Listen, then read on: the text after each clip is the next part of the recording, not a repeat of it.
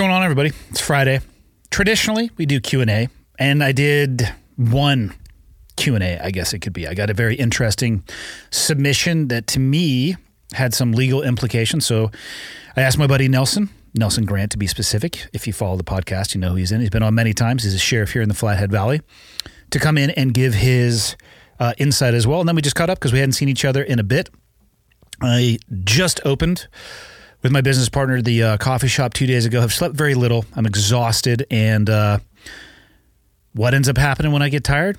Sometimes little things slip. What slipped today? Let me just tell you before you get into this. I thought I hit the on button or record button for the video, and I didn't. So instead of being able to watch Nelson and I talk to each other, you only get to listen today, and that just is the way that it is. So I'm going to go get some sleep, and while I'm sleeping, hopefully you all get to enjoy this episode, Full Auto Friday, number 140. Here you go. Okay, got the red smoke. Gun runs north and south, west of the smoke, west of the smoke. Okay, copy. West of the smoke. I'm looking at danger close now. Come on with it, baby. Give it to me. I need it. Get cleared hot.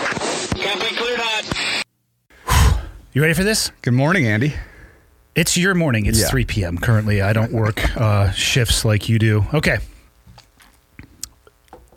One, we haven't seen each other in forever, so it's good to just bullshit. But I got this question, this Full Auto Friday question, and uh, I'm going to need, I'm going to read this to you. It's a little long because the person who sent this in made poor choices. I'm curious because he asked for me what my what my thoughts were, which of course I'll provide. but I need to know because I think it would help him make decisions in the future. What would happen if a 911 call was received and this was relayed to you as an officer? Because I feel like he might have strayed across the law a little bit here. You ready for this? I'm ready. the subject line of this, I'm probably briefly paraphrasing, was I pulled my gun in traffic and I'm not feeling good about it. okay. Great. So, last week I took a solo road trip to, I'll leave the state out, to revisit my old stomping grounds.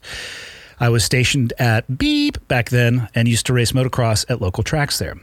After a wonderful week revisiting old memories and ripping on the dirt scooter, so I like this guy already. Yeah, I'm I'm tracking. Yeah, I found myself in a pretty shitty situation on the drive back. The drive is about 18 hours one way. And I was on my last stretch, completely relaxed, having a good time. I was pulling my enclosed race trailer behind my truck. I was on a four lane interstate highway, two lanes each direction. I was behind some older lady that kept speeding up and slowing down, so I decided to pass. Nothing aggressive, just threw my cruise on at 75 and a 70, admitting to breaking the law. You would have yanked him at 71 over 70 offs. Because we know how you like Yeah. speeding tickets. You know who It's likes half speeding filled out. tickets? Who? a highway patrol. God damn it. I digress. To get around her uh, safely but quickly. So he went five over the speed limit, said it was on cruise control. It doesn't sound like it was aggressive. It took all of 15 seconds to pass. Right when I went to get back into the right lane, a little libcuck, his words, not mine, SUV with a hipster driving it decided he couldn't wait one second for me to get over and he passed me on the right. No big deal though. People do dumb stuff like that all the time. However, he got alongside me, flipped me off, and swerved at me. Almost touched mirrors. Again, I was driving a truck and a trailer combo that doesn't handle the best at 70 plus miles per hour. At this point, I wanted to skin him alive, but I kept my cool. I told myself not to engage. He took off, but then slammed on his brakes right in front of me. I was motor T, which I believe is an occupation in the Army. Okay. Uh, I think yeah, I'm not familiar with it. I think it's a I think it's a driving position or a motor pool position in the army. I could be wrong about that, but that's what I believe it is. so I can drive the fuck out of a trailer. Okay, so yeah, it's probably what it was. But even with my trailer gain set correctly, I began to jackknife when I locked in my brakes to avoid hurt, uh, hitting curly mustache actual. Again, his words, not mine.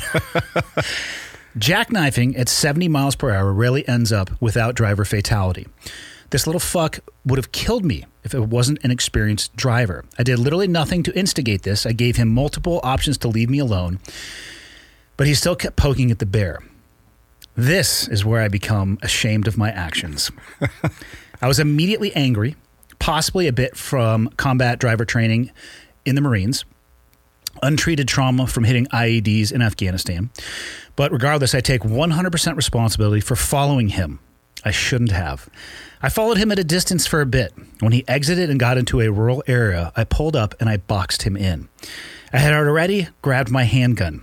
I got out, approached his vehicle, and put my Glock to his temple, yelling absurdities. He had no idea I followed him. He turned onto the sidewalk and sped away. He seemed pretty damn scared, and that part I do not regret. he almost killed me for literally no reason at all. I hope he had to wipe the shit out of his pants when he got home. This generation of keyboard warrior woke shit has really given people a mouth that writes checks their ass can't cash. I'm not proud of this. I'm ashamed of my lack of self control. I know better. I am known to be level headed, compassionate, and calm. My question is what do I do? I think this is my cue to see a therapist, but it has only happened once in 13 years. I'm worried if I tell a VA therapist, they will try to take my guns. I can't be the only one who has lost their cool like this. P.S. He did not have tinted windows. I knew it was only him in the vehicle. I was alone. If he had women and kids with him, I wouldn't have done what I did.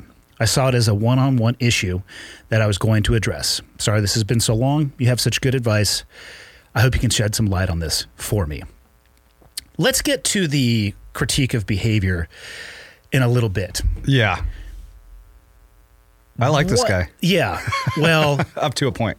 You are, I, I don't know what the hell shows up in your new, cru- I was going to say cruiser, but truck. Yeah. This shows up. Um, what's the what's the law enforcement response to somebody calling 911 that somebody just put a gun to their head in traffic? Well, it's it's going to get a lot of attention. Um, with this scenario at the end of it, the dude's no longer the victim. Would say the guy that had the gun pointed. The guy that had the gun pointed at him is no longer a victim? Well, no, he's no longer on scene. So Oh, if he calls in a report, I mean, it's an easy truck to find. Well, uh, that and let's say he gave you a description of the guy and the plates. Yeah. Oh, if he, we got the plates, then we're probably going to find him. But Yeah. What I mean is, how is this going to be dealt with when you do? yeah, it's going to be a felony stop, meaning we are going to have multiple officers. We're going to find a safe place to initiate the traffic stop, and then we are going to call him out of the vehicle and do it on our terms. Um, that's how you do it safely. Is he going to jail for putting a gun to somebody's temple? Oh yeah, oh yeah, yeah. What is the law that was violated here? Well, there's a lot. Um, but this is why I needed your perspective because I have my own thoughts on the behavior. yeah. But about halfway through that email, I felt like he probably crossed some legal lines. So a lot of times we do. I'm I'm bouncing all around here, but going to the end of this, a lot of times we'll get calls. Somebody produced a gun and pointed it at me, brandished a weapon, and when we do sort it out, we sort the dust out. I I actually had one of these just the other day, and uh, I'll tell you what happened. So we get a call, or or maybe I should tell the story after, but uh, and deal with this issue, but. it's your choice. Yeah. So a lot of times guys will embellish stories or people will embellish stories to get a response from us. And it works because we will come if you say there's guns. And so let's say we meet with a victim and at the same time officers find this uh, truck and do the felony stop, get the guy out and there's no guns, right? Obviously if uh, he pitched it somewhere, then, then we're not going to find it. But already you're kind of putting holes in the story of the reporting person, the guy that had the gun pointed at him. But if we find a gun on the guy and he's like, so a lot of times guys will, or people, I keep, I keep saying guys in general, but people will will embellish stories on one side and then the other side they're going to placate play down the story. Yeah. so and that's typical. You're, you're finding the truth in the middle. And you just we're not there for the whole scenario so we got to see what we see but nowadays a lot of people are recording it so if there's a passenger this is going to be recorded or, or maybe not but if it is that helps our case. Um, but we have we have this all the time in montana where people road rage and then they pull a gun um, we had one in the burger king parking lot the other day where a guy pulled a shotgun on somebody drove off casually made a felony stop on the dude he had a shotgun in the car no i didn't i didn't even produce my gun he might have saw it through the window As you're sitting there with a precise description of the shotgun. Yeah. Oh yeah, yeah, exactly.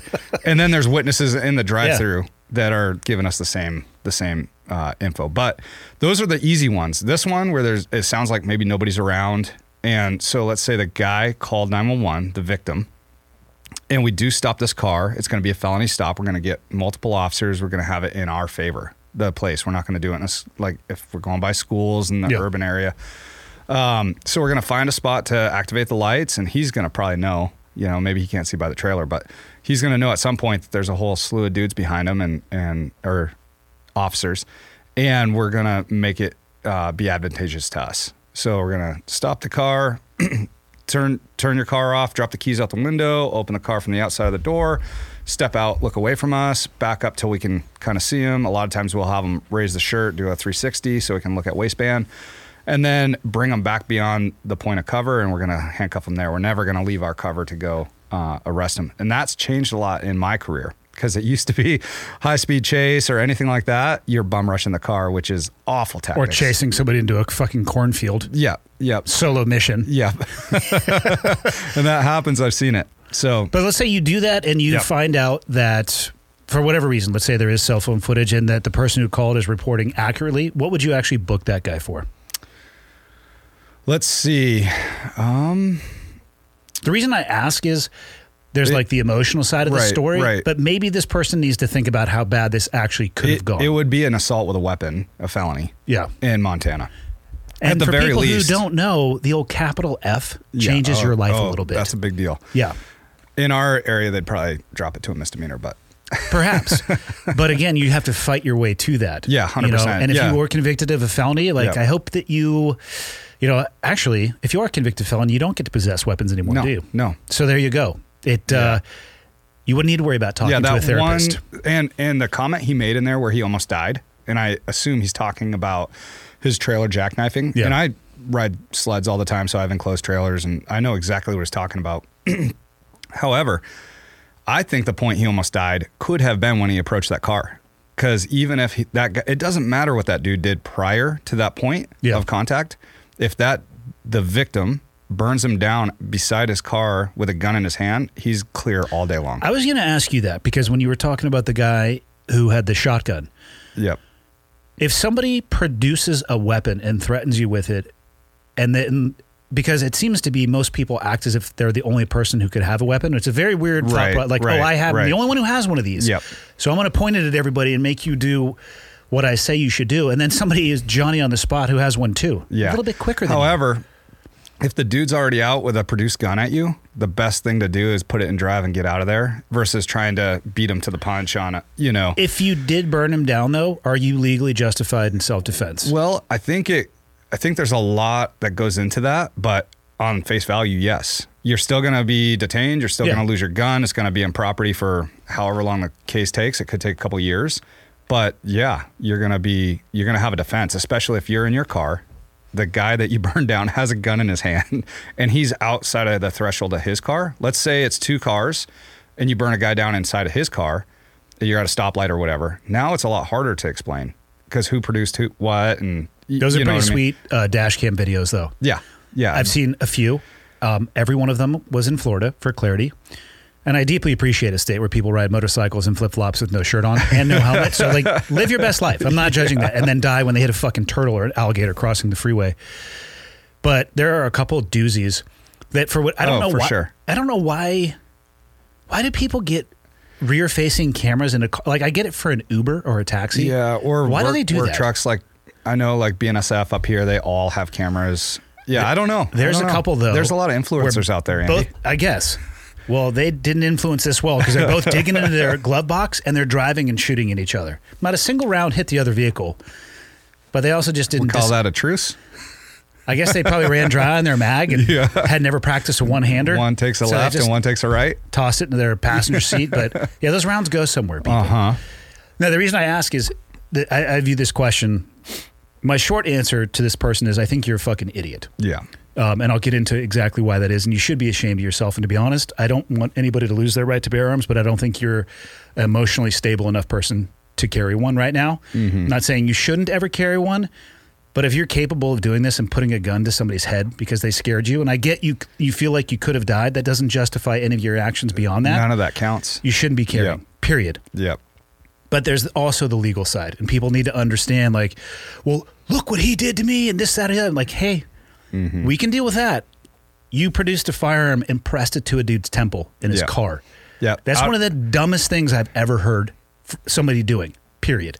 well, I've heard a lot of dumb things, seen a lot of dumb things, but I agree with you 100%. And like I said, that that guy made the comment that um, I almost died. Man, leading up to that, he told us about how great a driver he was. I don't understand how, because I don't know if I've had it, but uh, some of my buddies have had road rage. And they talk to me about it. Like, man, I don't know why I'm like the chillest dude. And then all of a sudden I go black. And it's this victim, like, created a victim, you know, like they feel offended that this person that doesn't know who they are and what clout that they carry um, did this to them on the side of the road. Yeah, but all you have to do is think back in your own life and realize, like, how many times where I went up to a stop sign and I rolled it slightly in front of the person who had the right of way, and I wasn't trying to be a dick. It's that I'm an Yeah. idiot. Yep. Yep. Or I Yep. cut, or not that I would ever text and drive, but like just like hypothetically, maybe I was looking Totally. down at. uh uh, I had just spilled coffee on my pants, so I had to like wipe it off. No, but you look down and you, and you like you've drifted a little bit out of your lane. For sure. And somebody honks at you, or, or like it's happened to me the other day. My windows were slightly fogged up, and I put my turn signal on, and it, I remember in the thought process in my head, yeah, there's probably not somebody in the blind spot. And I start to drift over, beep, Yeah. and they're like flipping me off as they're driving by, and in my head I'm thinking, That's my bad. totally my bad. Yeah. But I try, Try to remember that, that. in a marked unit. oh god, Because, dude, it, we're always cruising down road. I remember when I first got hired here, we were looking for a stolen vehicle, and I was going the wrong way up a one way. Had no idea that I was on the wrong way, and all these cars are pulling over. And finally, dispatch comes over there, and they're like, hey, uh, "742, are you on First Ave East?" And I'm like, "I'm on the wrong way. Maybe. I'm going the wrong way." And uh, we do it all the time. You're looking for a suspect, or you're, and you, you've got multiple distractors. You know, Yeah. the in-car computer and all that. I'm always waving at somebody like, "Yeah, that was my bad, man. You get a free one next time if you." But if you're cognizant of the fact that you're not perfect too, and Yeah. you realize that, hey, probably within the last 48 hours, I've been an idiot Yeah. in some way, shape, or form to Yeah. another person and didn't mean it. yeah. Yeah, I don't understand the I'm It's a just totally normal person. Yeah, but how do you go from I'm totally calm, collected to you're in the black? Yeah. I don't get that. I don't either. But I see it often. I see it all the time. As a matter of fact, so that story I was going to tell you uh, just happened a week or two ago down by Northwest Shooter. This uh, guy is going to shoot this old dude from from our community. Is that the indoor range? Yep. Okay. Yep. And another car comes, and at some point there's like a honk, and then they follow each other. And the guy that's following the suspect now, the guy, so the guy calls in, the one car calls in and says, "This dude just jumped out, pointed a gun at me, and now I'm following him down uh, Highway Two, and I'm like two blocks away." So dispatch puts it out. There's a delay, so now it's like a three minute, you know, event from when it started. But I get right on the phone with the person calling in. He tells me turn by turn where he's at. I'm like super close. So I instruct him. So first he gives me the whole detail. This is what happened. The guy cut me off. I honked, and then he jumps out with a pistol, points it at me, jumps back in his truck. He had two other people in his car, and then takes off. So I follow him. And um, No lights are shining at this point? So th- so this is the RP, the reporting person following the guy that just put the gun pointed the gun at him. No, I mean to catch up to them. Are you lights and No, siren? Or you trying um, to smooth, slide in smooth? I might have I think I blew one intersection so I hit the lights and then shut them down again. I don't want to um Announce your presence, Yep. yep. So I get through that intersection, I catch right up and so now I see him like a mile ahead of me. And I tell the tell the dude, first of all, I'm like, do not follow this guy. He just pointed a gun at you. Like what like did you get the plate? Yeah, I Make got sure the you stay within effective range. Yeah, exactly. So he got the plate, he got all the pertinent info. We can catch this dude later and find out what happened, right? Um, and and another jurisdiction's already spun up on it, so they're looking for this guy inbound. And uh, so I instruct him to pull over and wait until I'm done talking to this guy, the suspect, and I'll come and get his statement, like a written statement, and and because he wants to press charges. And um, so I catch up. Now I've got a couple whitefish cops with me. We do a felony stop. Get the guy. The guy's this old dude. Gets out and he has got a. He right away tells me I got a gun in my under my shoulder, shoulder holster, leather. like school. It, it takes Fuck like yeah. eight minutes to clear leather. If Anyway. that, if you can even at that age have the dexterity to. Yeah, and he's like hollering at me during this felony stop because these don't always go like playbook, you know? Yeah. And uh, he's like, Do you want me to put my gun in my truck so I come back? No, do not touch your gun. So I walk him backwards, cuff him, pull the gun. It gets run, you know, all that. We check all the operator or all the occupants. Now, as my responding units are coming, now we kind of got this under control. And I'm like, tell my partner, I'm like, hey, make contact with that white car that's at the end of the road. They're the reporting person. I need to get a full detailed statement is exactly what happened because this dude's now like, man, I know what you're contacting me about. We were going to Northwest Shooter to shoot. This dude uh, honked at me, so I stopped and asked him what he what he needed, and he he could see my holster, and I'm going to a shooting range because later this comes out. He's like, I didn't exit my vehicle. I did not produce a gun, and and he's believable. Like I'm Yeah. talking to him, and he's like, man. So after that, we just left. We did decided not to shoot because this dude's sitting in the parking lot. Yeah, it's not our day. And then the dude's following me. And he's like, I just decided we're going to go home. And if you follow me all the way to the house, we'll deal with it then. But um, so he didn't call 911 either, which is, you know, kind of a question mark in my mind why why this is going the way it is. But anyway, my partners roll up and the dude's left. And now he won't answer his phone. the guy that uh, called it in originally. Yes. So he's just stoked that we just stroked this dude. Felony stopped him, got him out. It's good taxpayer dollars right yeah, there. yeah, but like the guy that was maybe the victim in the, or he wasn't the victim. He probably got offended, called it in, saw a gun on the guy, and said the guy produced it at him. And at the end of the day, we don't have a crime. Like the guy won't report it. He said originally wanted to press charges. Now he's ghosting the wind. Won't answer his phone, so I just kicked this guy loose. The dude that gave Can't you get his guns. home address? Like I imagine you guys are like the Oh, central yeah, intelligence but agency. also, and then man, you surround his to- house and to- knock on his door like, "What the fuck, man?" Yeah, that to go into all that work, I just basically to the to this dude that was a good law-abiding citizen. I'm like, hey man, sorry to bother you today. Sorry this took an extra 15 minutes out of your time and felony stopped him. This old dude like spinning him around on the side of the road, you know, at gunpoint. You know the only problem with that story is the guy who called it in has no negative consequence. 100%. And therefore would feel like, you know what? I'm gonna do that again. Yeah. And I'm sure that happens often, and we don't have the time or capacity to It's go tra- you tracking. have all sorts of time. what else are you doing up here? Dude, I think it was a Christmas party that night, so out of work. fair. No. But um but that's just an example of what could happen, right? So there's all there's when these come in, you take them definitely at face value, but then you start using your own deductions as you're getting on scene and figuring things out. Um, but you take highest precautions. But I always assume everybody's armed in Montana. Every car, every person, every house that I go into, you know, dispatch always asks, are there weapons in the home? And then they'll produce that info to us. Like there is a handgun locked in the safe. Well, it's not pertinent to this situation we're going to. Um, it's good to know, I guess. Yeah. But also, I assume everyone has a gun or a knife or an edged weapon or some way that they could hurt me. So I'm going to use my my my wit and try to call them out of their house, depending on what the what the crime is. So And for the person who wrote that in, do a little bit of time soul searching. A, thinking about yourself, but B, the potential legal catastrophe that you could have gone down. totally the best. And what's it worth? You know, were, were you probably, let's say you were rightfully frustrated, you were rightfully scared, and you did almost die. Mm-hmm. Is it still worth it at the end of the day? I say, fuck no. no, play defense. Yeah. Yeah, the best the best move he could have done would have been to get a plate if he could. I mean that like up here, plates are obscured a lot with snow and, and mud, but um, get a plate, description of the vehicle, direction of travel, and back off. Like, I mean, it's not worth But even it. with that information, what are you going to say? Like, 742, I'm dispatched now. I remember your number. 742, a guy stepped on the brakes in front of this truck. Go solve that crime. Yeah, it's called a reckless driving complaint, and they I bet give- you that's just right at the top of your queue. They happen so often. But it also comes in like this. Like a lot of times we'll get reckless complaints and dispatch will ask if the person reporting wants to press charges cuz they're their own they can they can witness you into court basically. So like like if you speed past me and I feel like you offended me or almost ran my daughter over or some sort of situation where I determine that I'm going to call 911 about it.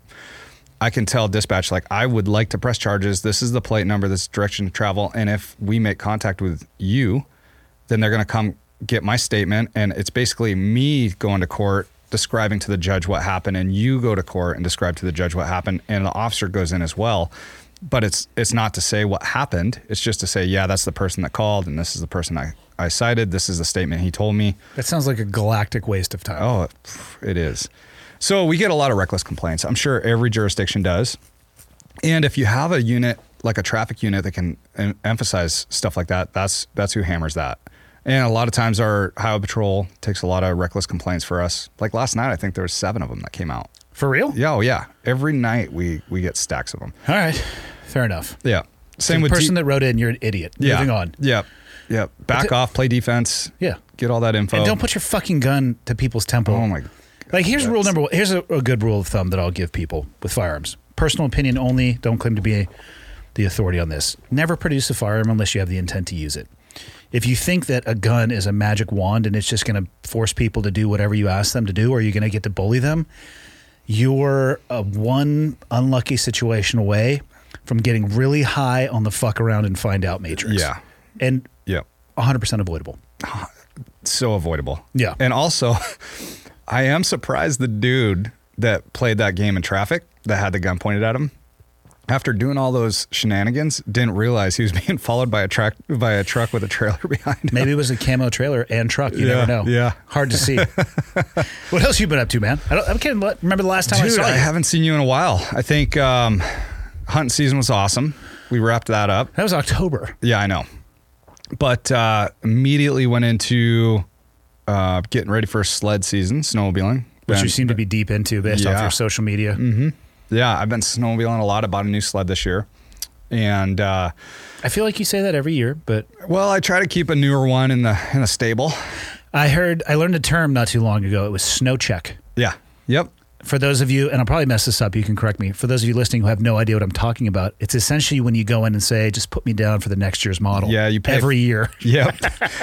yep. So you pay five hundred dollars in the spring, like in April, and uh, you get to choose all these upgrades. A lot of times, you get the upgraded shock package and colorways and whatever else. Yeah, you got to have that colorway. Yeah. So um, snow checking's nice, but this year a lot of sleds with the back order still from all the problems with COVID. Sleds aren't showing up that are specially ordered, so the generic base models are showing up, and guys are still waiting. They, th- in February haven't got their sled yet. That's not good. No, but um, our our season started hot and heavy. It was we were it was nuking the end of uh, November. Lots of snow was piling up Seems like it's thinned out a touch right now. bad. Uh, it's one of the worst snow years I've seen in Montana, anyway. In the last couple of weeks, we started. Well, last week we started getting some snow, but it's like little accumulations. So the avi conditions are super stable because we haven't had any snow in forever. But like Utah, Colorado, and now like Wyoming are just getting hammered. What's how's it missing us? Is it just the weather patterns not coming far enough north? dude that's definitely not something it, it's one of those like when i was a kid growing up in maine love love powder snow and you know snowmobiling and snowboarding and all that and i was the kid that like every hour i would go flick the porch light on and see how much snow is stacking up and then like go to bed and hope that there's like feet of snow the next day and it was rare because you'd get those nor'easters coming in and dropping heavy wet snow That's But- not how you guys would say it though. oh yeah i know my cousins were just here and i i had the thick Boston Yeah, accents, yeah. I bet. Well, one of their terms is like when you're going hard, they're like, give it the hot sappa. so, so now when we're gonna get after it, we'll give it the hot sappa. All right. Yeah, but um, but yeah. So I'm heading out the beginning of the week with a big crew down to Wyoming, and it's just been getting nuked. And now they're this next week it's supposed to snow every single day we're there. So it'll, it's deep. It's Do you have a play? Like, what's the plan when you go out for a day? You're trying to get somewhere, or are you just kind of fucking about in the snow? Yeah, so we have some friends down there, some local knowledge. So we're trying. It just depends on the snow conditions. If it hasn't snowed for a while, we're trying to get high up into the alpine and try to find where the good snow is, where guys haven't gotten to yet. But if it's like now, you can anywhere out of the trailhead, you can find awesome riding. Just want to make sure it's not that it's stable. It's Yeah. not too steep. Um, staying off super super steep stuff and just pin it, going out all day and coming back on fumes because a lot of times that deep snow you just are bar you know handlebar the whole day uh, I have no idea what you're talking about, but okay. handlebar deep. So you're looking down, you can't even see your sled. It's just snow flying over your head. Really? It's it like you're taking your brake hand and wiping your goggles to be able to see your next turn, and you're just bobbing, like pinning that throttle. And so every little roll under the snow, your sled's coming up almost like a freak, like a dolphin. Do they float like snowboards do? Like if you can get Yeah. the, the nose Yep. to pop on a snowboard, you can float on top Yep. of powder. Yep, for sure. And then you can do deep as soon as you take a turn, that ski dives and you're just totally buried and you got to have enough momentum to pull yourself back up on the backside of the turn. So it is addicting and fun. It's second to hunting. It's my favorite thing. Really? Yep. You like it more than snowboarding and powder? Yes. Yep. I originally bought a sled to access backcountry snow snowboarding better. And I got just a generic, like regular sled that was reliable. It was a Polaris um, Pro RMK 12, 2012. And uh, the first time I started linking pow turns together, I was like, oh, this is where it's at. So I started buying new sleds after that. And I still love snowboarding, but man, it's it's pow shots up and down. And you're with a smaller crew. Yeah. You're with your buddies. There's no like lift lines, like if you're resort resort boarding. Backcountry's still fun because you're like working out in the mountains and on a on a bluebird day. It's really It sounds like it. And you've asked me to go many times, but I honestly need another hobby. Like I need another I know. hole in I my head. Yeah. How many times do you snowboarded this year? Zero. Yeah. Yeah. Well, I left before. The only time I really avoid the resort is Christmas and New Year's. Yeah. Not that it's not busy in the other times, but it is way less busy. Hundred percent. So I and then I left on the trip the 28th of December, so I never even got a chance to go before Mm-hmm. uh, I left. And then I think I'm going to try to go a little bit next week and maybe a little bit the week after because we have that snowboarding trip at the end of March. Yeah. My buddy Paul's coming up from Orlando and he wants to get out. So we'll have to go Okay. rip a resort day. I'm down for it for sure. Yep. Rose went up yesterday. Great day. But the, I heard the chairlifts were yeah, the chairlift broke down. I heard it was two, two. days in a row that they were uh, repelling people off the chair. so I don't know about that. I know for sure yesterday they were. That's not awesome. And it was minimal staffing. So they had to like shut the whole backside of the resort down Yeah. to get all the ski patrol over to, to help out. I'm, I'm not a fan of that. Nope. Especially if you're stuck on the chairlift waiting. I rode Yeah. like about a month ago. They had Describe how they get people out of a chair So I don't- listening. I don't know, but I do know that They repel them out. I know yeah, that. Yep. So there's on every chairlift, there's like a welded in um like carabiner hoo- hook, carabiner hook on the chair. And one at a time they use ropes and they like down belay a guy or like I think they basically start at the top, and the staff starts. Sh- it's not a rappel because they're like on the main cable. They're basically sliding down chair at a time, Yep. lowering people out. Yep. So just uh, multiply that by a lot of people and a lot Oh. of chairs. So a month ago they had a catastrophic one. Chair one broke down and it was that cold snap that they had. Did it? Oh, it was a. It broke down because of the cold, like it froze. I don't know what the mechanical was on the chairlift, but I know they started at the top and worked down. And I rode the chairlift with a guy like last week that was one of the bottom ones. And he's like, man, there was like a nine year old on the chairlift with me. and since we were at the bottom, we were low triage priority. Like you want to get the guys Yeah. at the top off in the wind and exposure. And that kid was a rock star, he said. But man, we were all. I, he's like, I've n- not been that cold in my life. Just shivering There's nothing because it was do. three hours. Well, and there's also no insulation. You're sitting on that little seat with a little bit of cushioning, but yeah, Yeah. wind is going to rip right through you. And from a resort standpoint, they're trying to mitigate. Okay, can we up get this chairlift up and running? Because that's going to save us a lot more time um, than trying to download everybody. So they made that call about 30 minutes in. I heard. So that's you're already 30 minutes behind the curve. So two and a half hours to download everyone. I think I would jump off. Yeah. Well, it depends on where you're at. I would. Well, yeah. If I was like 50 feet up, hard pass. Yeah. But if I was at like 20, And we haven't had any snow lately, so it's all freaking groomers underneath you. I would definitely consider extending full arm extension. I might be able to take you at jujitsu if you didn't have your legs. How has your jujitsu journey been? it's been good, man. I've been back at it. Um, it feels really good. Define that. Oh, probably eight or nine times in the last two weeks. That's not true. Uh, I've been there a lot. You are lying. No, I'm not. Eight or nine times. Yeah. In a total. Uh, of- maybe three weeks. I've been there a ton, dude. I've been.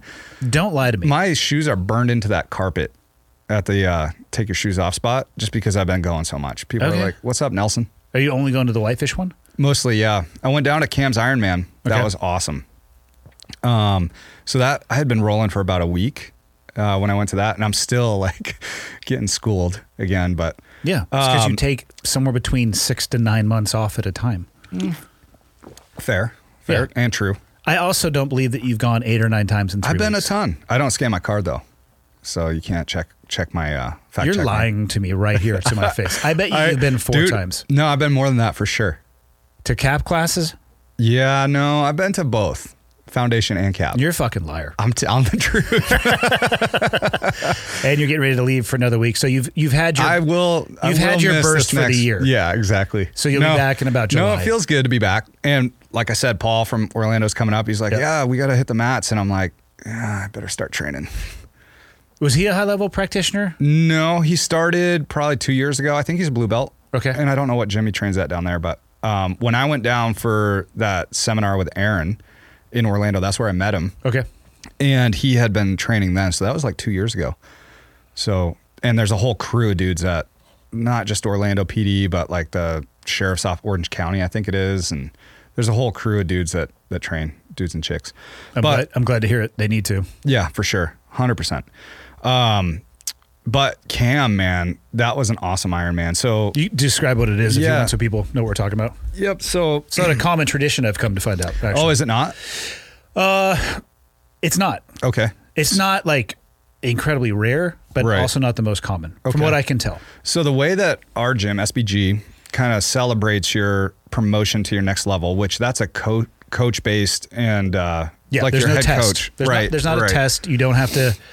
It's not a hey, you've been to 180 classes, Yep. so fill Yep. in- but it's your coach, and I, and from what I can tell, I'm married to one of the coaches now. They talk about it a lot. Yeah. and it's not like all of a sudden, hey, we got to give this guy a belt Right, just because he's been here. on Friday. Yeah.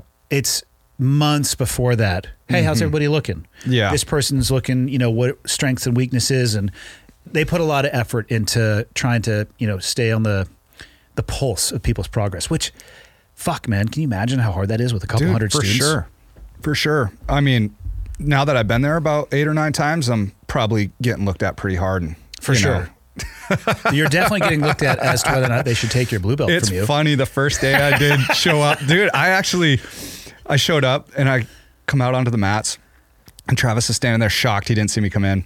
And I like to the whole class. There's a whole bunch of new. I think yeah, it must have been a cap class if Travis was there. But I'm like, hey man, uh, YouTube wasn't working in the locker room. Can you show me how to tie this belt? There's the a bunch of there's a bunch of people that had no idea who I was, and they're like, oh, who's this new guy? And he's got a blue belt. Like, Yeah. But so anyway, uh, Iron Man, it's a way that we celebrate a promotion. And it's basically a thank you to all your training partners that have been there to get you to where you're at. Because if there was no training partners, you wouldn't progress in jiu-jitsu. You need to have resistance and and uh, learn. and it's a chance for them to smash you when you're tired. yeah, yeah. I think your was it your uh, was it your purple belt? You're like Nelson. This is the only chance you might have. Didn't go your way. no, it didn't. so um, the funny thing is, there there's a lot of people training here, and And for so Cameron was uh, one of many four people out there, but he was getting his black belt. And what so I, three. Yep. So Eric Retz got his Brown. brown. Stevie got his purple. purple, and Cam got his black belt. And what I have noticed uh, is on the black belt Ironmans, there's a lot of people, which is awesome to see. People are coming out to celebrate. Mm-hmm. Yeah, it's awesome. And and so when I heard about it, I'm like, for sure, I'll be there. And um, Cam started every round standing. So a lot of times, you know, as you get more and more tired, you can just start sitting and tap and, and tap hands, and then you start rolling. And it doesn't matter. It's not about it's not about the guy that's coming fresh off the wall to show people their jujitsu. So it's not about you tapping that guy, the black belt or whoever's getting promoted. It's it's a thank you. And Yeah. it's super fun, man. And then usually we go to Moose's across the street after and have a beer and celebrate. But uh, anyway, Cam throttled the whole way. He stood up, man. That dude's jujitsu shown like he was just, it was awesome. But the funny part of this is, so Stevie, uh, the medic out in King County, Yes. firefighter. It's He- bizarre that you know the county that he works in, but Oh, because okay. he just got hired there, so he was telling me all about it. Okay. Yep, in Washington there. Um, anyway, so Stevie heard Cam was getting his his black belt, and he got his purple belt. Stevie did A good stretch ca- ago. Yeah, at a camp. So it was like he was at camp. They presented him as purple belt. Stevie, here you go, but you owe an Ironman. It wasn't at camp. It was at a class in Kalispell. Oh, was there. it? Yeah. Oh, okay. He was because he comes out to visit. Right. And it was one of the times he came out to visit. I was Yeah. there, and I remember them saying, You owe an Ironman. "I think he probably forgot that." Well, he didn't. But he was um, he found out about Cam's black belt. He's friends with Cam. So he booked his flights. He's coming out. And then Cam calls him and he's like, Hey dude, you owe an Ironman. You might as well just do it this night. No, Stevie could have gone to like a little gym and With, like, it- seven people? Yeah, Yeah. and done so he did a three hour Ironman as well for a belt he has been wearing for a few months. so anyway, he because there's a lot of excuses to not be there for that when when uh on his part, but he's a stud. It was awesome. He is a stud. Yep, and uh, he he had great like yeah, it Yeah. was it was awesome to watch. And then Reds did awesome. He got his uh, brown belt, and uh, he's he's a fun guy to train with. It's a it's a cool it's a cool thing. Mm-hmm. Um, yeah.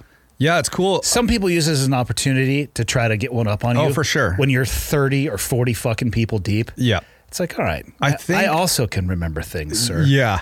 I think that you see a lot more of that with the new people, like, because there's every eye on you. Like, you know, there's three guys rolling. So you're watching everybody roll and tap, and everybody claps after, you know. And um, Having been through it a few times at this point, you forget that there's a lot of eyes on you, though. Oh, You- for like, sure. Within two or three people, that's like it's irrelevant. yeah, when you're you. when you're the one rolling, you don't care at all. Like you're just doing your thing. But as a new dude coming off the mat or off the off the wall to come in and roll, there's sometimes you see guy like especially white belts, they're like, "Oh, this is my opportunity to show the coach." like at your blue belt Iron Man. So I got to tell you this story. So you had just started. You I were was like, the first guy on the wall. yeah. And were you even a one stripe?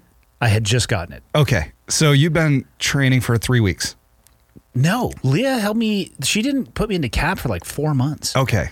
So you were brand new anyway. A hundred percent new. Yeah. I was one of like I don't think I was the first guy on the wall because I think a child was there. Yeah. So they go by belt order. But you were the my I was within roll. like first three. yeah. Yeah. And I I was getting my blue belt. So my family's there, Rose Which is still your current belt. Let's Yes. be very clear. Yeah. this was like six years ago. It was it was three years ago. So uh so I roll with you first and nobody knew who you were. Uh because Craig Craig got his blue belt that night. Yep. You, Craig, and Mike. Yep, that's right. And I think Sean did Sean get his blue belt that No, it night? was just the three of you. Okay.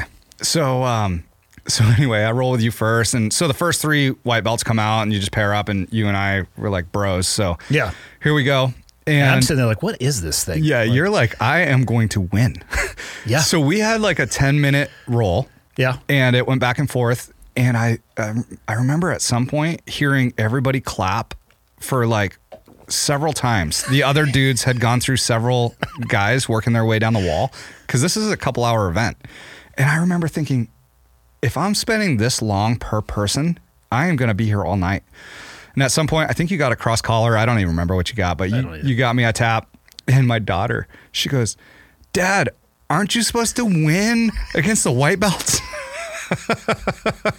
That's my bad. And That's then, my bad. No, know. it was good. It was perfect. and then um, at the end of the night, Craig, because nobody knew who you were. I think I had like a 20 or 30 minute roll with Craig. Yeah, he goes, "Who's that fucking asshole white belt?" And I'm like, "Oh, that's my buddy Andy." How did that go for you? Because I was rolling at the same time. I didn't Yeah. see it, you know. And and he's like, "Who the fuck is that guy?" Sorry, Craig. That's also my bad. It's my bad. I didn't know. It's all good. You still do it. No, I you're just a lot quicker now. I give people an honest roll. I, I and that's all you can do. That's all I can yeah. do. I had super limited uh, knowledge and tools. Yeah. And I just used what I had over If- and over if- and over again, which was not really an ability to advance in position at all. it was awesome. It was a good time. Yeah, no, it feels good to be back on the mats, and and uh, yeah, I'll be gone this week, but that's just life. I'll be in and out. I missed it a lot. Uh, I was I was on the road for almost a month, and I missed it a ton. But I also came back, and like my joints felt better than they had in a really long time. Yep. and a lot of things actually clicked for me in my head because I was thinking, Yeah. like, your first day back on the mat, you're like, son of a bitch. Do I actually remember any of this? And then I went through class. I'm like, oh, okay, yeah, yeah, it's gonna be all right. Did my first roll, and I was thinking about things differently than I was before I left, and a couple things that I had been struggling to connect the pieces kind of clicked for me. I was like, oh wow, that's Totally. wild. Yep. I didn't do any physical practice, but I was thinking about this when I was gone, and So it's I hated being gone, but I definitely appreciate the time that I spent away from it too. Yeah. Yep. I If that makes sense. I can totally relate. Although I had too far of a, a break in service there with hunting season and all that. But A break in service. Let's calm it down there, Officer Yeah. Nelson. Like, take it easy. yeah. So, but it feels so good and the community's awesome. Like all Yeah. three of those dudes getting promoted, I knew them super well. Like I was Eric- bummed I missed Cam's black Ye- belt. I was yeah. supposed to be back, and they added the media stuff on the tail end. So I was in New York instead. I was like, fuck. Yeah. Because, you know, all the other belts, I, I hear people say this, they're all important to the person getting them. Mm-hmm. But the one at the end of the day for people who see the course that actually matters is their black belt.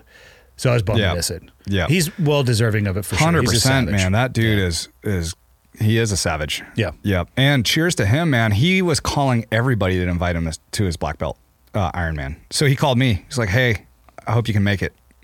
And so that's a big, you The know, move is that- be like, hey, it's two weeks from now, but it's actually the next day. There's five people here. Yeah, yeah, that weird. was easy. Mooses. That's, I don't I'm know what keep happened. that trick in my Yeah. under my hat. What else you got going on? So sledding, I'm looking at uh, spring bear is coming up. I'm pretty excited for hunting season. Um, I pulled an Idaho tag for a uh, rifle rut elk tag uh, with my buddy Aaron. Rifle. rut elk. Okay. So it's like it's actually early October, and uh, my buddy Aaron has hunted it for a bunch of years, and so I'm going to go with him this year, and and so it'll be like right after archery. So if I can kill a bull in September and then kill an Idaho bull, uh, it'd be really fun to just hunt with Rose and and Yeah. you guys and see what's on the calendar. What is it? March for tags? Yeah, when is it? It's coming right up. I can't remember if it's March or. Just do what you do every April. year and Yeah. text me multiple times Yep. to remind me because I will 100% forget. We'll switch up our tags. antelope zones this year. Yeah. Yeah. You think? That'd be awesome. yeah. Asshole. Yeah. I don't know what happened to you. I killed antelope. Yeah. Good for you. A- and Leah did. She did. Yep. Hers was the best. Yeah, it was awesome. It's like, oh, does anybody, where's that box of rounds? that Just uh, here. Diamondback Here. comes in handy, How awesome are those dude. things? That was sick. Not, and again, I'm not going to turn this into a Diamondback ad, but I'll tell you this: I've put, I've since I've started working with them, I've had three or four iterations of a truck, and the first call that I make every time is to Andy, the guy I work with there, and the reason for it is easy. Like right now Yeah. with all the snow, Yeah. the first year I was up here, I had nothing on the back of my truck bed, and it becomes completely a useless part of your vehicle for the entire winter months. Yep. Lockable, weatherproof. It's fucking awesome. Yeah, I got one on my new work truck. Yeah. Yep, they're You should sick. have one of those. You can lay on top of those things. Yep. You can stack. I think it's like 1,400 pound capacity. They're badass for Mm-hmm. sure. They're not cheap. I totally get that, but you get what you pay for with those things. Yeah, and they make a good shooting platform for antelope. They do. Yeah. Yeah. The mistake that people make is while you're trying to shoot those, sometimes they lean on the side of the car and try to spot for you. And you're like, what the fuck Or is somebody's going on here?" inside the Yeah, truck. it's the worst. Drinking coffee. Hold still, hold your breath. Yeah. So, Yeah. No, I'm excited. I last night I was doored up with Aaron and at work we were talking about the Idaho tag and we were swapping uh, onX points and it just got me fired up for hunting season. So pretty stoked. yeah. Yep.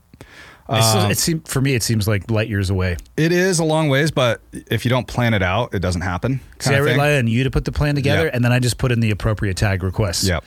And now I've got a lot of points, so I might pull a special Montana tag too. Like a What species? well, I've got moose and sheep. Um, I've I thought already you already. What was it? a you goat. shot. I got a, goat a Okay. couple years ago.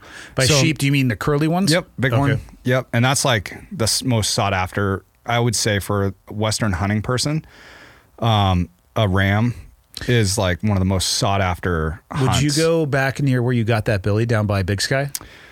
Because you For- see them on the side no. of the road there. Right. No, there's another zone that produces huge trophy uh, rams that I've been putting into, and Okay. so have you. Sweet. I feel like you have more bonus points than I do. I Yeah. literally, you text me. You've probably got three now. how Three many years. do you have? Fifteen. Okay, so I have a while to go. Yep. Yeah. Well, I drew my goat tag on twelve. Rose drew her trophy elk tag on maybe ten. That's a lot of time. Yeah, it is, but it adds up, man. You've already got three going on four. Yep. So, Soon to be four going on five. Yep. got to do it because when you do draw one of those tags, it's so fun. It's a tr- it's a target rich environment. It's just selecting what you want to shoot, you know. And if it's down to the wire, then you take one of the like Rose's elk, for example. we probably saw on a low day, 26 point bowls a day. In the breaks, Yep. And on a high day, 50. And that's pretty crazy. it is crazy. It's unlike anything. And the same thing when I got my mountain goat tag, I was, I see mountain goats hiking in Glacier and all that. That And would I- be the best place to hunt. Yeah, totally. Do they do a glacier tag? Because I no, put in for that. No, they don't. You could literally just walk up to probably five feet from it, be like, nope, next, next, next. You might have a problem getting out of the park with it. Yeah. Yeah. Well, you know what's interesting is how I was reading a bunch of like Montana history and when the park became a park in 1910. Before that, trappers and hunters would hunt in there for years. And Yeah. when it finally got established, the park rangers and game wardens, and I don't know if there was game wardens back then, but for sure park rangers, because this book I read was the first ranger. Um, they didn't even touch the dudes that were trapping in there for years because they kind of understood, like, hey, you guys have been doing this. Might this also whole be how thing. they're making their living or feeding their family. It, it was. It was because they were getting beaver pelts before they made um, felt. They were using uh, beaver for hats, and it was like a super sought after thing, the flathead beaver. okay. But anyway, I was just thinking about that because they let those guys kind of grandfathered in hunt in the park. And nowadays, like one generation removed, you get a new park ranger. That's never going to happen. So I look at that with like losing rights for snowmobiling or for hunting, like certain private lands that get, or certain uh, public lands that get bought up and turned into private Yeah. they're like, oh, we're not really enforcing this, or you guys can do. But like one generation later, boom, it's Hard closed. shutdown. Yep. Not even public lands getting bought up. Or I'm sorry, not private land. No, public land not getting bought up. Private land that landlocks hundred percent public land. Yep. Because essentially it's the same thing. It rings around it, and Yep. you're like, son of a bitch. Yep. I'm, I'm landlocked. Yeah, you're not getting in there to hunt and without access permission. Yeah, but like you said, you might have a, you might get a sweetheart deal with the purchaser. Yeah, Purchaser's kids is going to say, "Hey, why don't you pack rocks?" Yep. So when I first moved out, I was hunting down in Broadus for trophy muleys, and I didn't know what a trophy muley was back then. And we were killing big bucks. It was fun.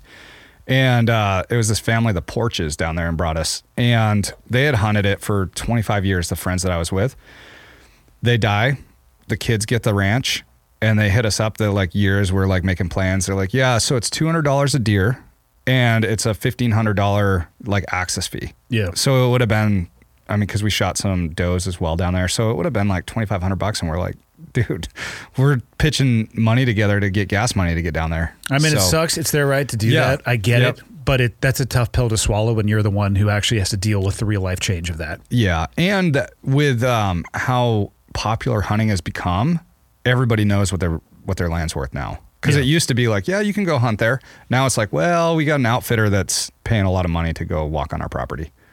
So, and I I can't blame them either. You know, Yeah. it's just it's just change.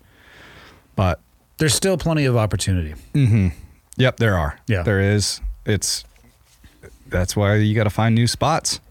Like antelope, we'll find a new spot this year. I en- what I enjoyed about our antelope hunt, antelope hunt was that Leah was so fired up about it. Yeah. I'll be honest with you. I don't know if it's because of the size of the. It was delicious, Yeah. by the way. We made Yep. you, you ground it up. We made like a bunch of talk. Fucking amazing, delicious meat. So no, I like I absolutely loved eating it. We still have a ton of it left. I just was like, it's like kind of cool, Yeah, but also at the same time, like I don't, you know, I don't know how far I would drive to hunt an antelope. Dude, I thought the same thing. The first um, buck that I shot, I walked up on it and I'm like, huh, I'm used to seeing elk laying down when I walk yeah, up. it looks like about an elk's leg, yeah, size wise. It's and when I caped it, like as I gutless um, quartered it, it was like Layla was with me and I like fit all of them in one game bag, all quarters. Yeah. At And least I'm it like- wasn't a feral dog that you put on the internet and portrayed it as a wolf. You know, Yeah, I mean, exactly. Could have been worse.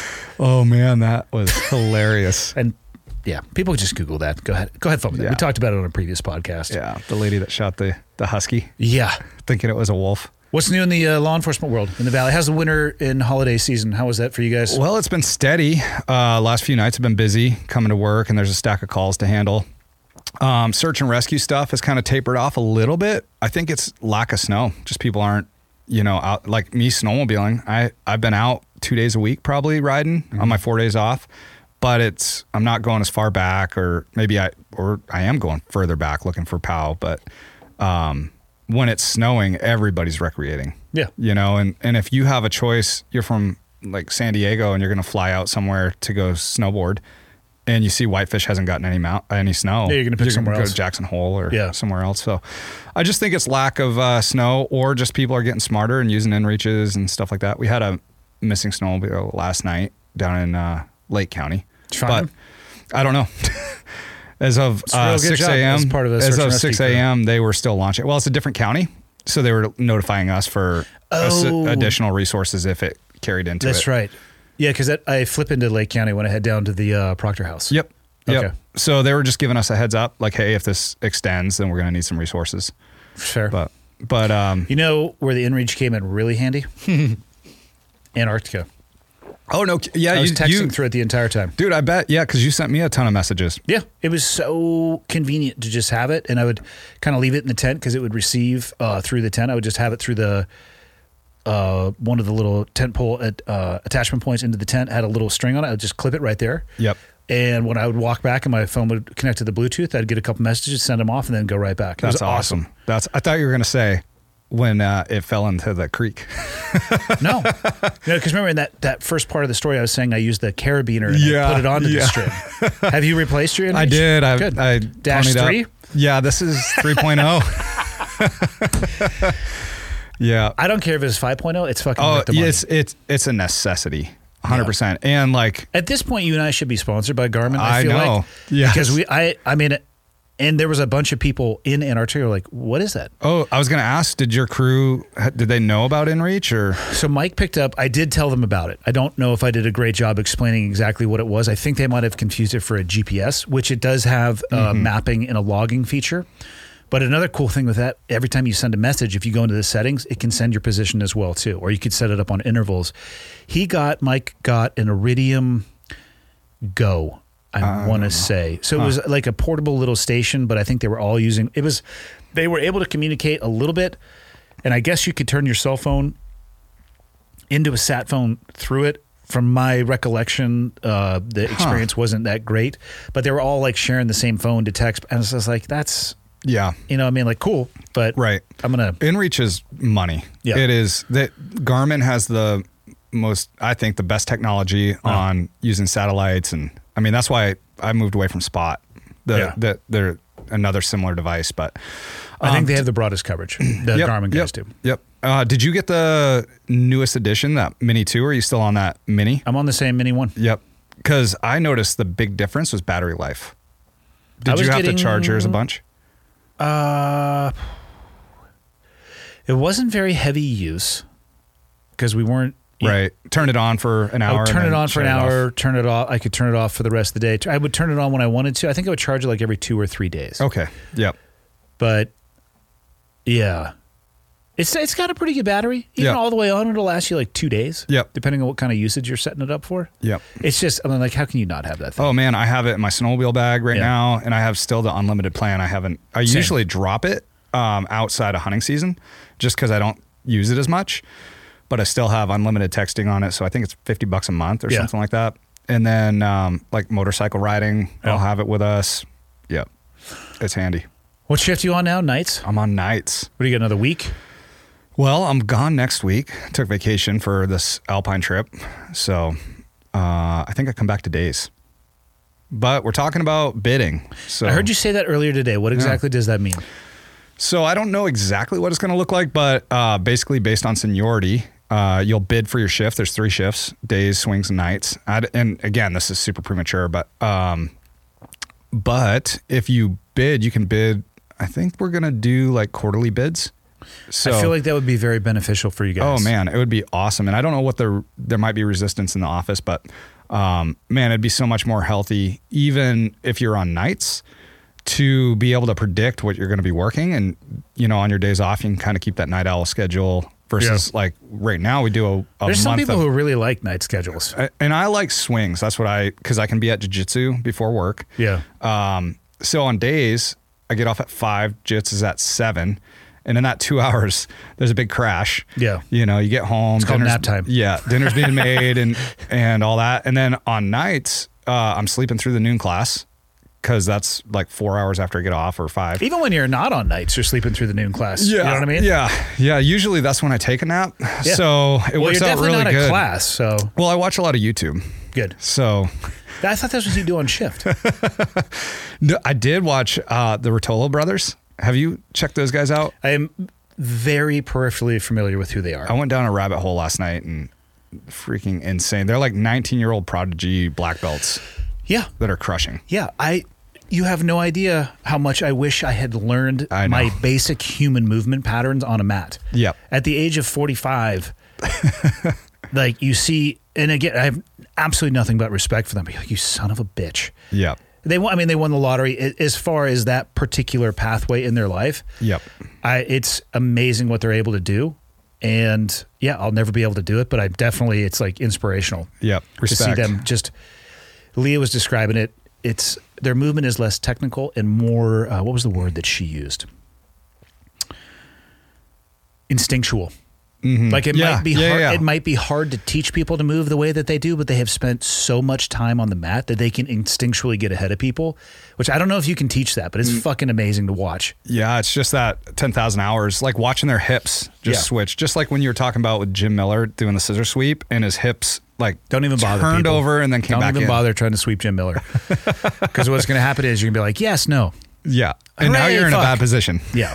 Yeah, because you committed to the sweep. The only thing that saved me is he hadn't been in a gi in a while, so he blew his grips out, and I could Good. also hold on to him too. Yeah. like nope, no, no, no, no, no, you stay right there. I went uh, snowmobiling the other day with Jay Moulton. Have you ever had him grab your grip? The purple belt, Yeah. yeah, he has. Is he no, he's a purple? brown belt Uh, now. brown belt. He Dude. has um, some of the biggest banana fingers I've ever seen. And that dude rips on a sled too. He's good at anything. Yeah. And uh, He would be a nightmare as a proctologist. like he'd be like, son of a bitch, full commitment. oh man. I mean, he might have to run from across the room. you Yeah. know? If he grabs my collar, I don't even try breaking. I'm just like, okay, let's Well, move. he works with his hands yeah. too. Yeah. No, the first time he grabbed, I, I think we slapped and bumped, but it's like our his hand was like, wrapped over. I was like, oh god, yeah. yeah. What else, Yeah, man? buddy. It's a Uh, Friday episode, so we don't have to go crazy. Yeah, no, man. Um, I'm stoked about spring bear. We should do some bear hunting this spring. Bear doesn't fire me up really either. It's I love the bear meat. The meat's good, and I just got my cape back from my bear last Yeah. year. It's pretty cool. Again, it's another animal where I'm not against it at all. If everything would like perfectly align and I had the time off my schedule, I would Yeah. totally join you. But if I thought of any one single thing to do to include reading the ingredients on a macaroni and cheese box as opposed to go bear hunting, I probably would. Yeah. Well, it's fun for me to get out in the mountains and hike. You It's a are a, spring. mountain man for sure. Yeah. You thrive in the outdoors, Yeah.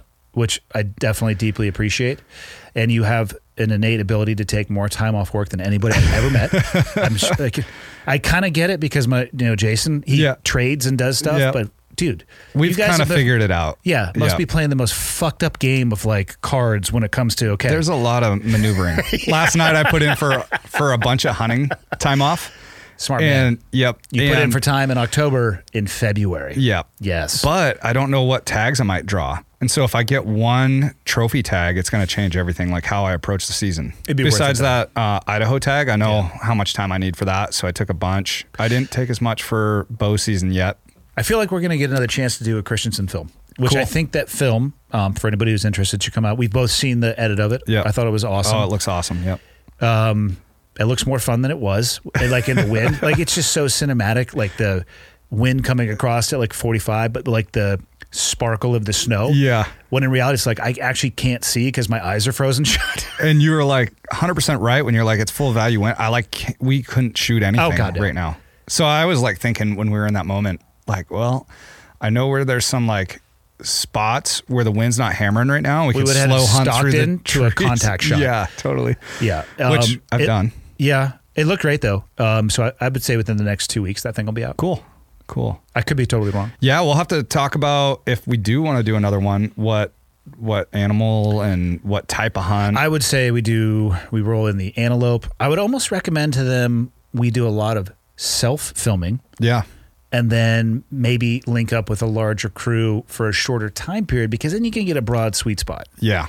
Um, the elk, I mean, elk is by far my favorite animal Yep. to hunt, other than Same. like a 23 to 25 year old Afghan male with an AK. but as far as uh, over here, like it's uh, it's my favorite, but we could give him a brother sweet spot. Yeah. What? I don't know. I'm just being honest. No, dude, I like it. I've with you. never experienced that, so I uh, I respect it. yeah, for me, I think uh, for sure elk. Um, I love elk hunting, but there's I think a uh, psychological um, bonus in my mind because I know when I kill an elk, I'm set for meat for the year. Versus like a trophy deer, let's just say, like the converse of elk. A couple months probably. Yeah, Depending. and and it's it's awesome. I love hunting deer, but what are um, your thoughts on caribou? I would love to hunt a caribou. I think that's on my bucket list. They Yep. just look cool as shit. I have heard they're dumb as a box of rocks, and I don't care. I want to go. Apparently, if you can find them, there's always a lot of them, but Yeah. finding them can be very difficult. Yeah, I don't know. I don't know anything about it. Um, I John, don't either. I'm John repeating things I've heard Yep. other people say, so I could be completely wrong. Dude, this video just dropped the other day. Stuck in the rut. Have Do you me ever a favor. Just don't use words like that anymore. drop? Say, hey, I, I saw this video. Okay. All right. I saw a video. if I can reach you, I actually might slap you right I now. I mean, bring it. I've been training eight Yeah. times. yeah. You, you've been training. all right. slab would miss. Anyway, Yeah. stuck in the rut. It's this. Uh, it's this film crew that uh, they film awesome hunts. They do like a lot. I got into them watching mule deer hunting in Idaho. But anyway, they have this uh, grizzly bear hunt that they just did. Nope. Nope. Nope. and, nope. Nope. and nope. dude, there, this guy shoots this bear three times, all lethal shots, and the bear stands up. And then is what happened was they had a hot charge in the gun, and the primer backed out and jammed the bolt in s- like a super legit. Is it Remington- modern era rifle? Yeah, seven hundred. So he tried. So he. But he didn't- up, tried to pull it back, and it only pulled the primer out. No, so it, he shoots. Yeah. It- it- and their debrief. This is what they're they're figuring. Okay. So he shoots, and you're watching the bear, hits the bear. Yep. And him and his sister are, are hunting this. Um, hits the bear three shots. One was high spine or like just below the spine. The other two were in the vitals, like one shoulder, uh, one lungs. Yep. And um, it's a monster Alaskan bear. I think I don't know if it's a Kodiak or what species of of grizz, but anyway, it's huge. And uh, way up on a snowfield, and he shoots it three times, and you hear him racking the bolt, and then you hear him messing with the bolt. And what they think happens is his third shot, the primer ejects from a hot load, Okay. and gets jammed into um, the chambering or into the where the bolt closes. So he had ejected the old shell. He's Okay. trying to put in the new one, and the bolt won't close. And the bear starts coming down the mountain towards them. They get it all on film. It was I was sweating, dude. Um, they end up retreating from all their gear because Yeah. because it they're up kind of on a knoll and it drops down below, and they knew if they stayed there, they'd only have a twenty yard like gap of a reaction time. So they backed down to this band of rocks that was like they ran. Yeah. And he has uh, a rifle that doesn't work and a pistol. It was a, I think a Casull with five rounds in it. And the bear chart like straight up charges him and he bla- he blasts it. He How many How many rounds total did he put in the bear? four. Well, four out of the Casull, three out of the rifle. Seven rounds. Yes. Yes. And it is I'm telling you, you should you guys should watch this video. It's it's a long one. It's like 45 minutes because they put the whole edit up. Yeah. And um I it it That's wild. It's insane. Yeah.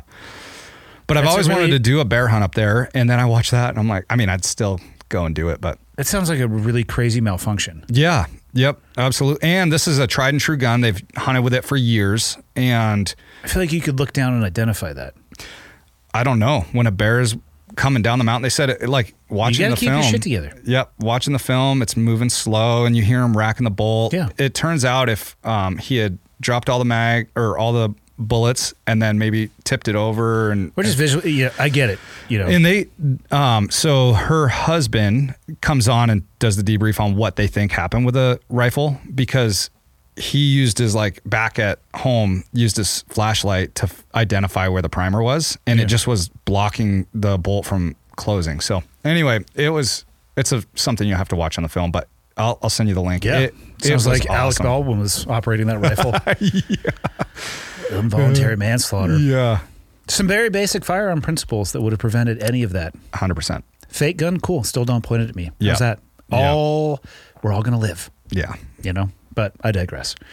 Uh, close it out, dude. You got to go uh, fight crime. yep Did you, did you, you going to change into your Batman outfit here, or are you going to do back? no i've shop? got several hours i'm gonna go hit the gym and then go home make some dinner and get your go swell on first. Yeah. What'd you think of the coffee shop?